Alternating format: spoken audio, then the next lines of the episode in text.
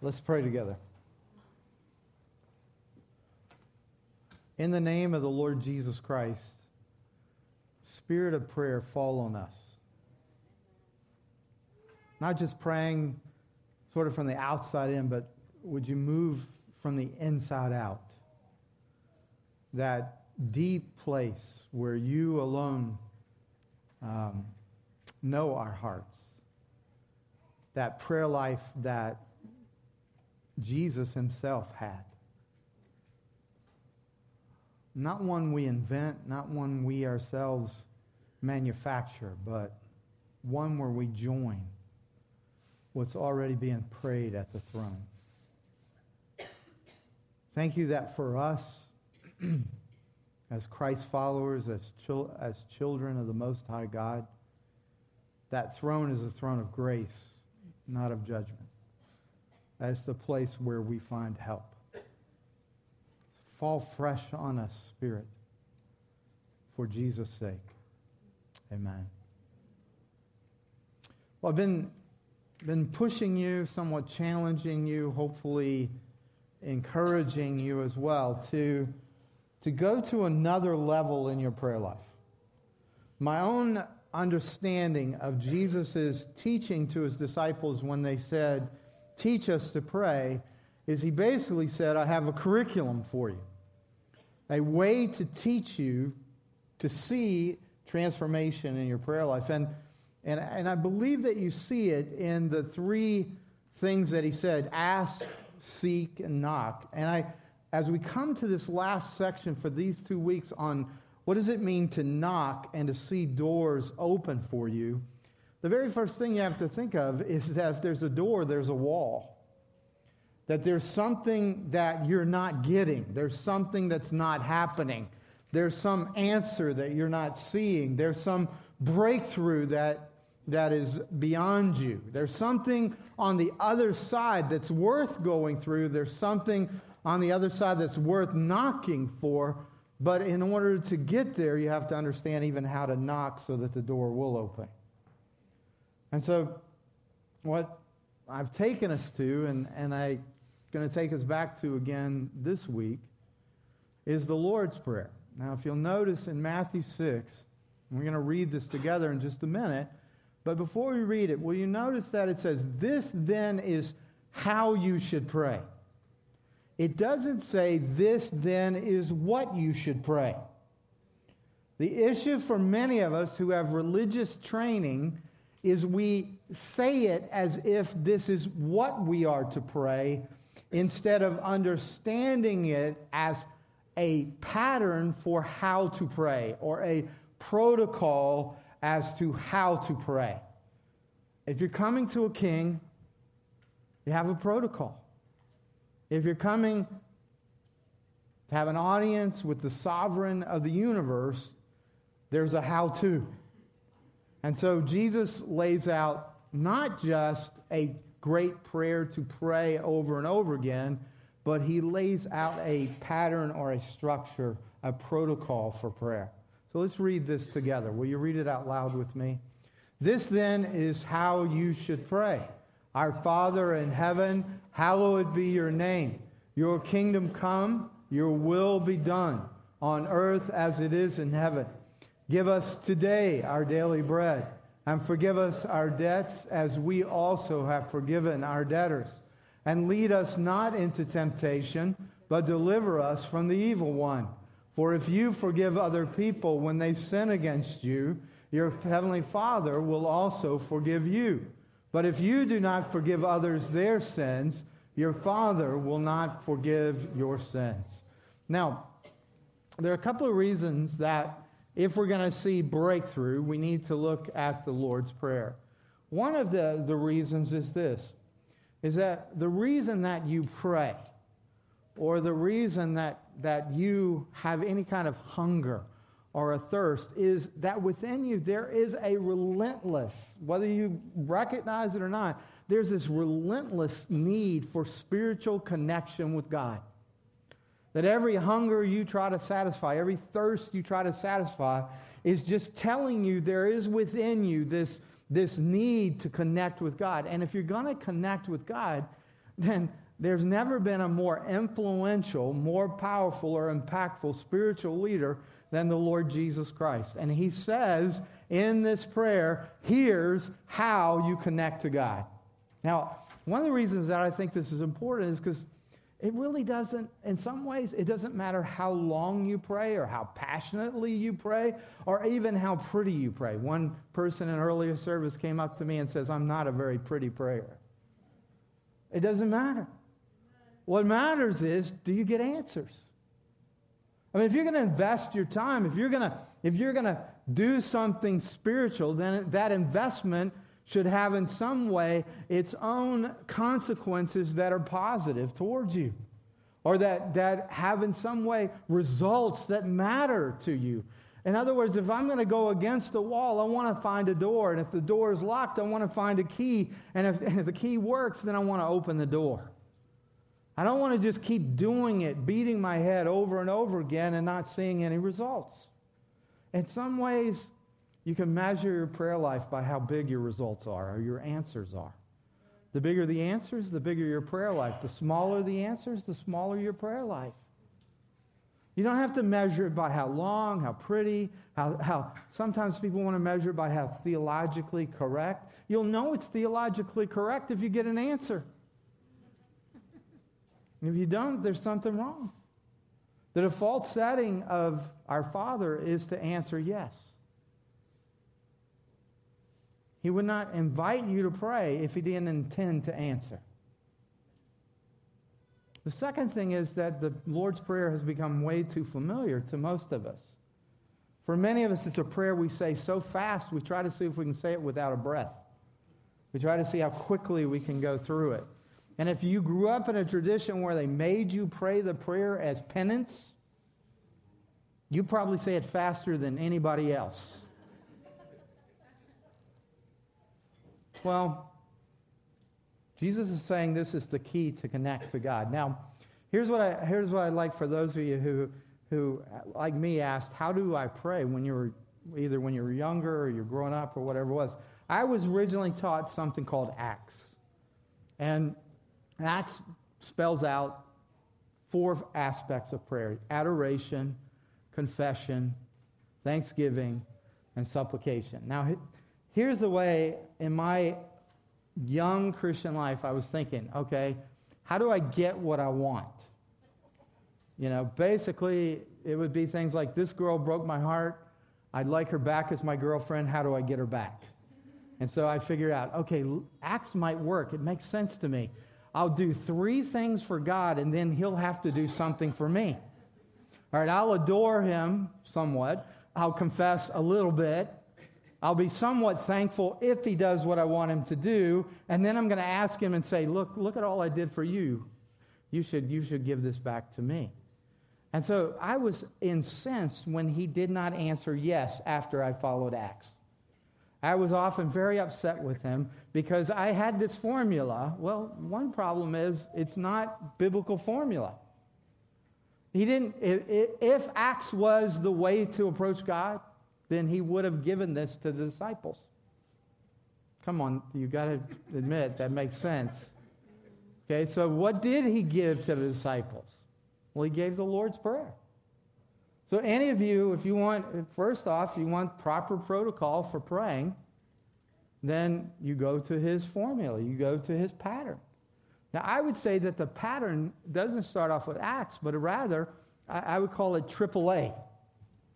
The first A is basically everything, everything depends on your approach. If you approach God as a renter or a business agreement, you will get nowhere with God.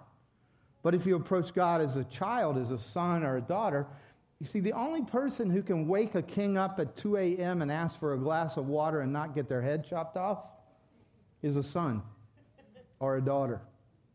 Now, the king will either get out of bed and get them the water, or he'll make his wife get out of bed and get them the, get them the water, you know? But either way, he will not reproach his own child for asking. Approach is everything.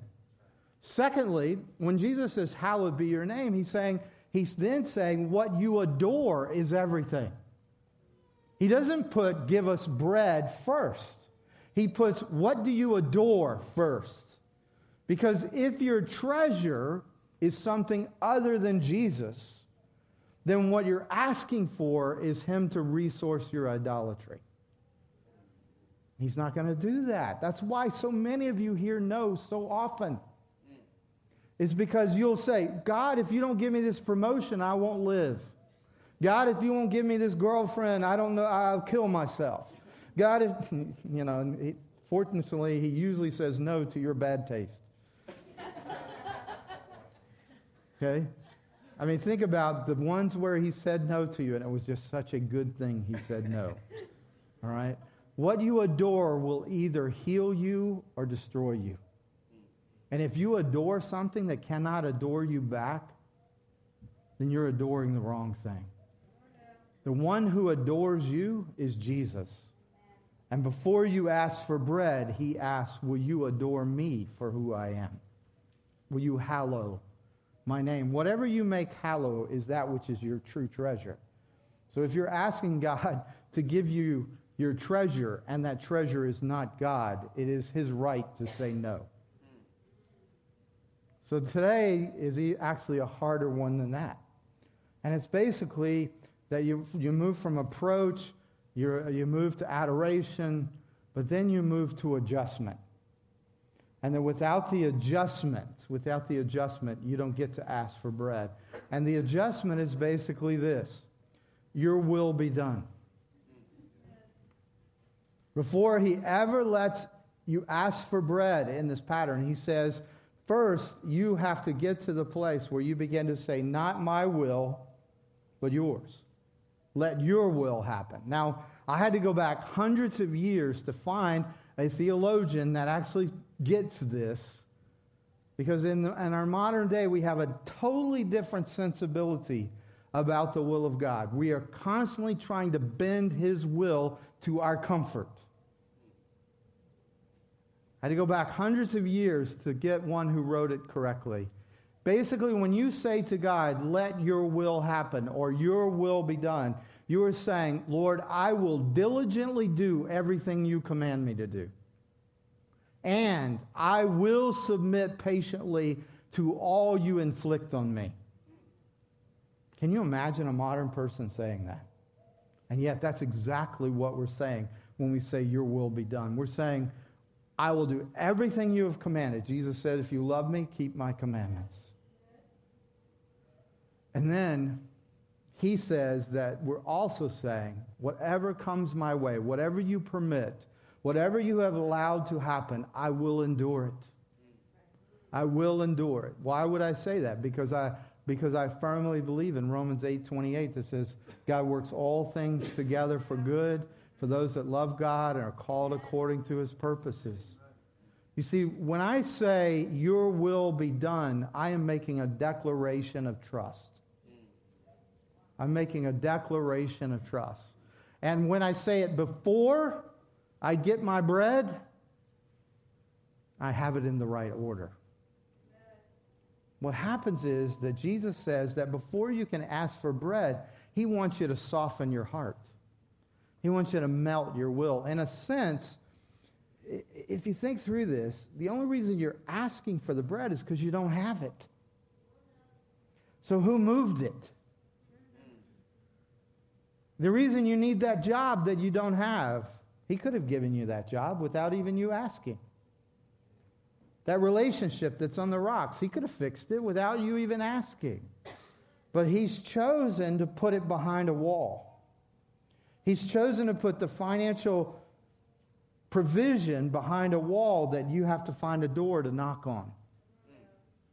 He's chosen a health issue that you have. He's chosen to put it behind a wall. And, and he's done so to heat things up in your life.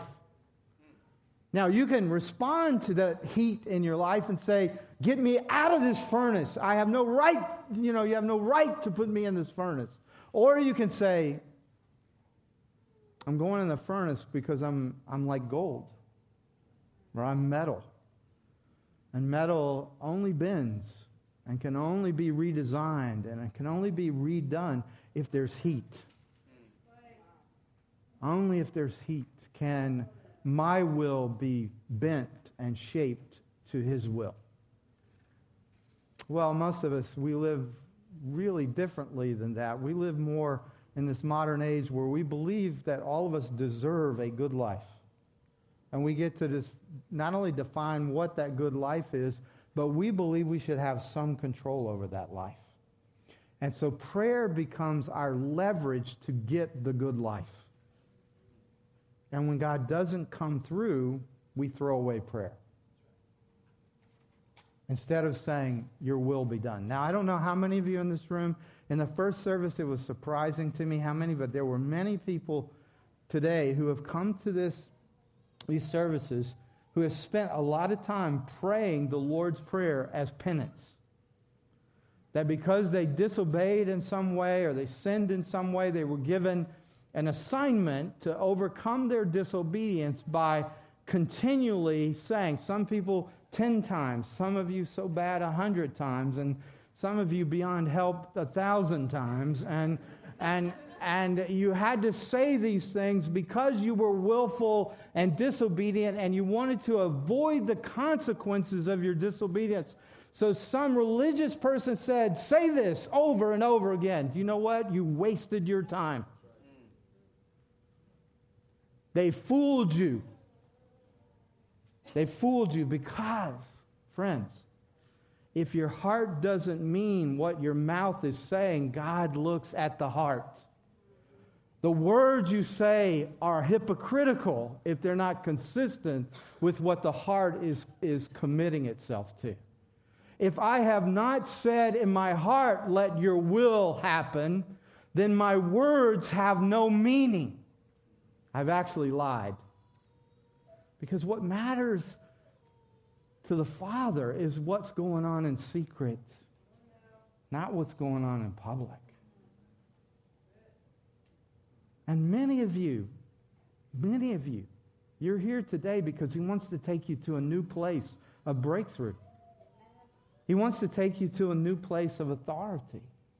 He wants to take you to a new place of effectiveness to where when you pray, you get answers.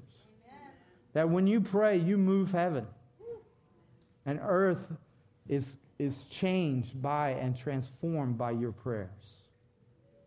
But in for, order for that to happen, you yourself have to be bent, reshaped, redesigned into a place where you trust that the gap between what you know and what he knows is okay with you because you trust him.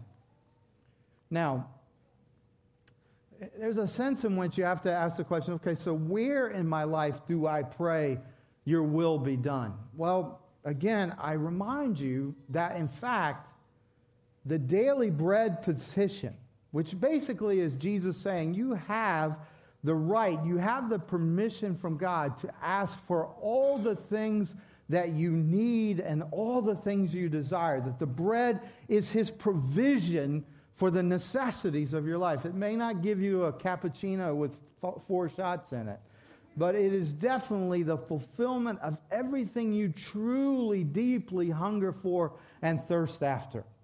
And it's real, it's stuff you can taste and touch. It's stuff you can wear. It's, it's uh, shelter over your head. It's all the things you need in order to be successful and to, to, to have a sense of satisfaction and fulfillment. But the link that Jesus makes is not the link that we even express in the way that we pray. When we pray, we usually pray like this Your will be done on earth as it is in heaven. Breath, pause. Give us this day our daily bread. The way Jesus prayed it was probably more like this Your will be done on earth as it is in heaven, and give us this day our daily bread. He connected the two that as you begin to realize that you're bending to the will of God now opens up for the blessing of the bread. That by, by separating them, you are, you are cutting off the channel of your blessing. By seeing them together, you begin to, you begin to understand that by, by submitting my will and surrendering my will, I am opening myself up to the miraculous. I'm opening myself up to the impossible. For with God, nothing is impossible. So, what does he do? Well, usually he stops giving you what you need so that you will pay attention. I hope that's the Lord. um, I've been doing a study, and it, it impressed me a recent study on people's temperaments. And this recent study came out and said that there are basically three types of temperaments that each of us at least has some sense of. And the three that they've come out with is that there's the anxious type, and that's the person who feels responsibility very deeply. Everything's kind of a burden. Worry is very natural. Care, because it's, it's a sort of relationship or responsibility that just is natural to them. The second type is a person who deals with life by becoming more aggressive, more initiative, uh, wants to dominate, wants to control. And the third type is the, it's called phlegmatic, but it's basically your more passive, more chill, more laissez faire kind of person. And if you are a parent, you tend to know which one of your kids are this. For example, uh, my son kind of, he's sort of uh, uh, vacillates and he's a little bit of a hybrid between the anxious and the phlegmatic. But, he's, but when he was a kid, he was incredibly, incredibly uh, this sort of passive, phlegmatic, chill kind of guy. He didn't like things to bother me, hates conflict. But we used to call him Eeyore. which is really, probably need to break that curse after the service. But, uh, but the reason was that he would, he, would, he would automatically just make some assumptions that weren't true. So one day in elementary school, he comes home and he goes, Billy asked me to go over his house and spend the night, but I knew you wouldn't let me, so I told him no. And he said it exactly like that. and we looked at him and we said, we said, Joseph, we would have let you go, but we would have called his parents, make sure there was a safe home, make sure there actually was a person named Billy. And, uh, you know, we, and he goes, I know, that's why I told him no. you know, so you got this, you know, so you've got this kind of this dynamic where you have these anxious people, you have these driven people, and you have these chill people. And the chill people don't feel anxiety, but they cause a lot of it. you know, and, and, and so what is what what we've been taught as parents, truthfully, in the media for years and years, is just keep them in their box. You know, if they're anxious, make sure they don't have too much too much responsibility. Make sure that you know you don't you don't fuss at them for being so anxious. If they're if they're driven and they're angry and they're impatient, let them explode. It'll be okay. Or if they're you know if they're laissez-faire, they're just kind of passive. Don't push them. Don't do it. Just let them natural. And you know what's happening in the last five years is the studies are showing that was complete and utter nonsense.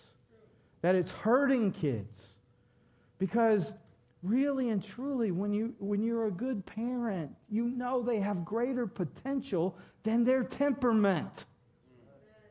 A good parent doesn't leave them in the, block, the box. A good parent explodes the box and knows that even if your child is anxious, they can be courageous, that they can be a person of faith, and they can rise up and take risk, and they can do it in ways that even the aggressive person can't. So you, you push them, and the aggressive person, you recognize as a parent that even though they're not naturally patient, that you can teach them compassion.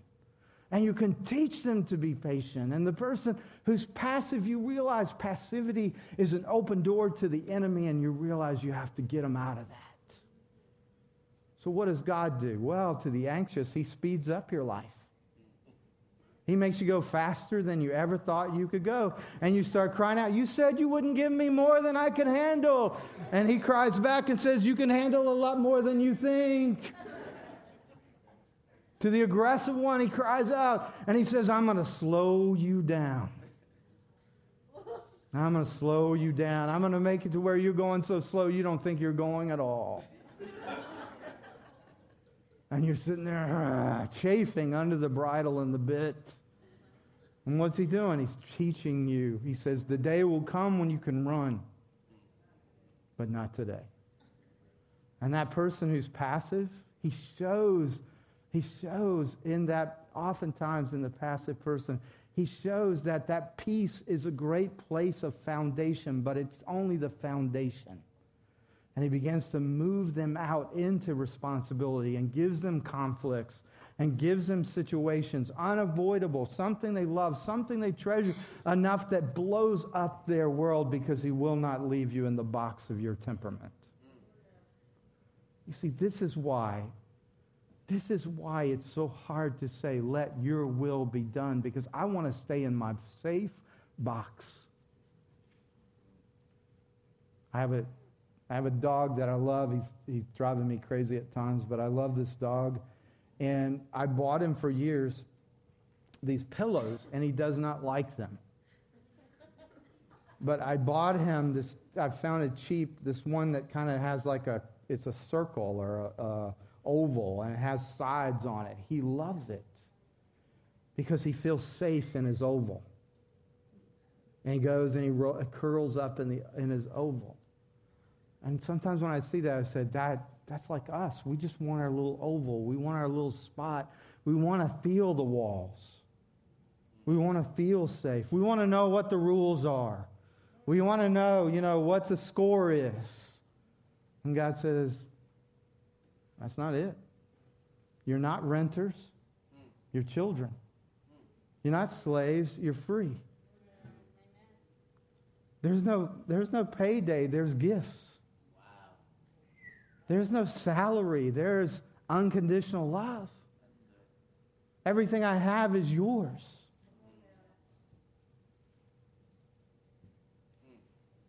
Well, our perfect Father in heaven in Isaiah 63 says, I don't love you for what you give me. I love you for who you are. this might be a tricky one for you, but if everything God did made sense to you, you'd be in trouble. the fact it doesn't make sense to you is really a good thing because then he is God and not the God of your imagination. The other thing is this, and you might say to him sometimes, why does it have to be so hot? Well, because metal only bends when it's hot. If it's not first heated up, the metal breaks. He knows how to bend you. He knows how to shape you. Quit fighting him. Well, why is it okay to say this? And how do I start saying it? Well, basically, it's because it's relationship, it's personal. He's a person, not a program. In some ways, you have to remember this He's not praying to you, you're praying to Him. This is the fascinating thing to me is that so many people act as if when they're praying to him, he should come over and do their will and be on their agenda.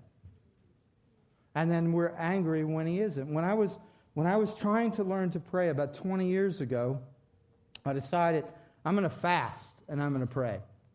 And I wrote out 35 prayer requests, and every Monday I fasted. Every time I was hungry, I pulled my index cards out and I prayed through my 35. What I realize now is they weren't prayer requests, they were demands. And I was thinking that by, by fasting, I was holding him hostage. At the end of the year, none of the 35s were answered. I tore the piece of paper up, threw it away.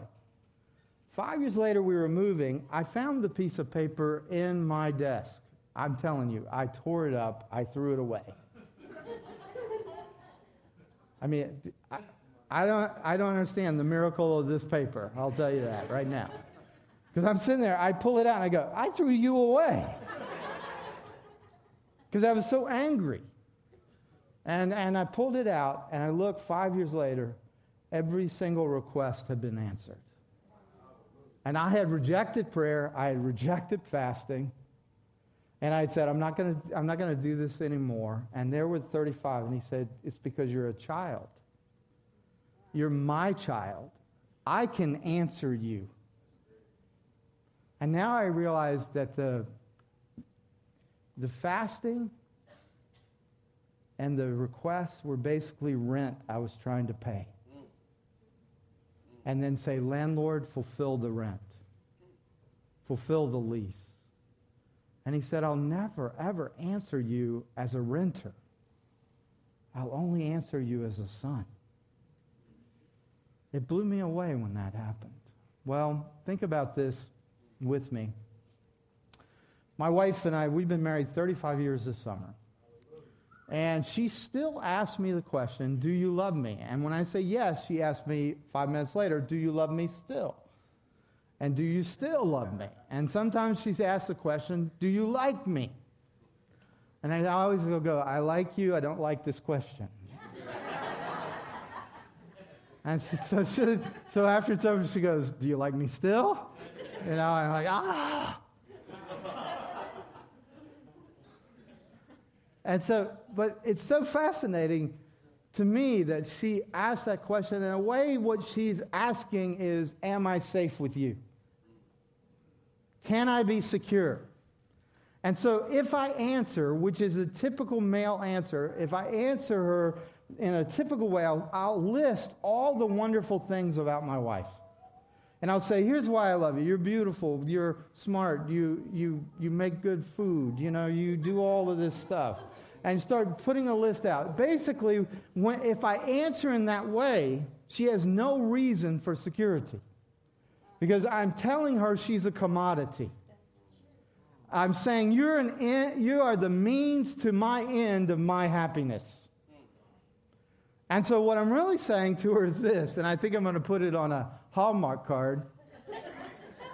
I love you because you are so serviceable to me. Oh, it doesn't work, does it? It doesn't work, does it? There's not a wife or a woman in here. I want to marry you because you're so serviceable to me. Not a single person wants that, and yet that's exactly what we do. Because none of us understand unconditional love. We love each other conditionally. We love because of what you bring to me. And when you stop bringing it to me, you, I stop loving you. What is Jesus saying? He's saying, don't come to God like that. Come to God because you love him for who he is. As a matter of fact, don't come to your wife like that or your husband. I've realized the security my wife has in me is not because I love her for who, you know, what she can do for me or what she's done for me or what she will do for me. The only way we will be able to grow old together is if I love her for who she is. If that's true in a personal relationship between a man and a woman, how much more is it true between you and your God? Now, I want you to stay with me for just a minute on this in a way, prayer is wrestling with God. And there are two people in the scriptures who are spoken to us and, and proclaimed to us as those who wrestle with God. The first is Jacob. Jacob at first did not know he was wrestling God. All he knew was this was mysterious stranger came into the camp and started wrestling with him. After a while, he starts getting an inclination. You know what? This is God. I think I can pin him. That's what he, if you look at it closely, he starts going, I think I can take God. So he starts to really wrestle. And what he's planning to do is to pin God so he can get from God what he wants from God. Which is funny because if you have a God you could wrestle and hold, he ain't much of a God. Right? Not a God at all. But Jacob, Jacob suddenly gets a revelation of the power of God, and he just touches Jacob's leg, puts him out of joint. He's lame for the rest of his life. Suddenly, Jacob goes, I'm wrestling with God, and I'm not going to win. Now, it seems like the reasonable thing at this point would be to let God go before he gets the other leg. right? I mean, just, uh, okay, God, you, you God, you proved it. But what does Jacob do? He doesn't let go. Because what he realizes is I don't need what God has. I need God. He says, I have God. You understand? That's what Jesus is saying in this prayer. You're not wrestling to get the bread, you're wrestling to get the God of the bread.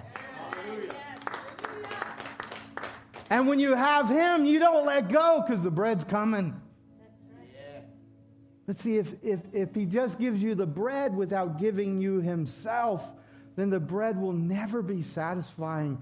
It will never, it will never quench your thirst. It will never uh, satisfy your hunger. But when you have him, Jacob got it. And what happened is he was born again. He stopped being Jacob, and suddenly he was Israel, which means I wrestled with God and overcame. That's what's being called for in our prayer lives. The second one is really powerful to each of us. It's Jesus wrestling with God.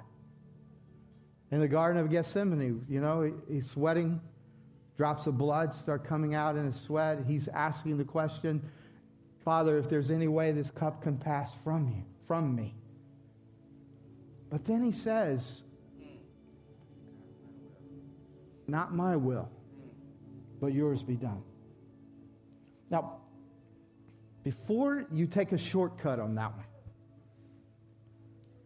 oftentimes I've seen people, they'll come into a hospital room or they'll come into a prayer meeting and they'll be all religious and spiritual, and I just want to punch them in Jesus' name.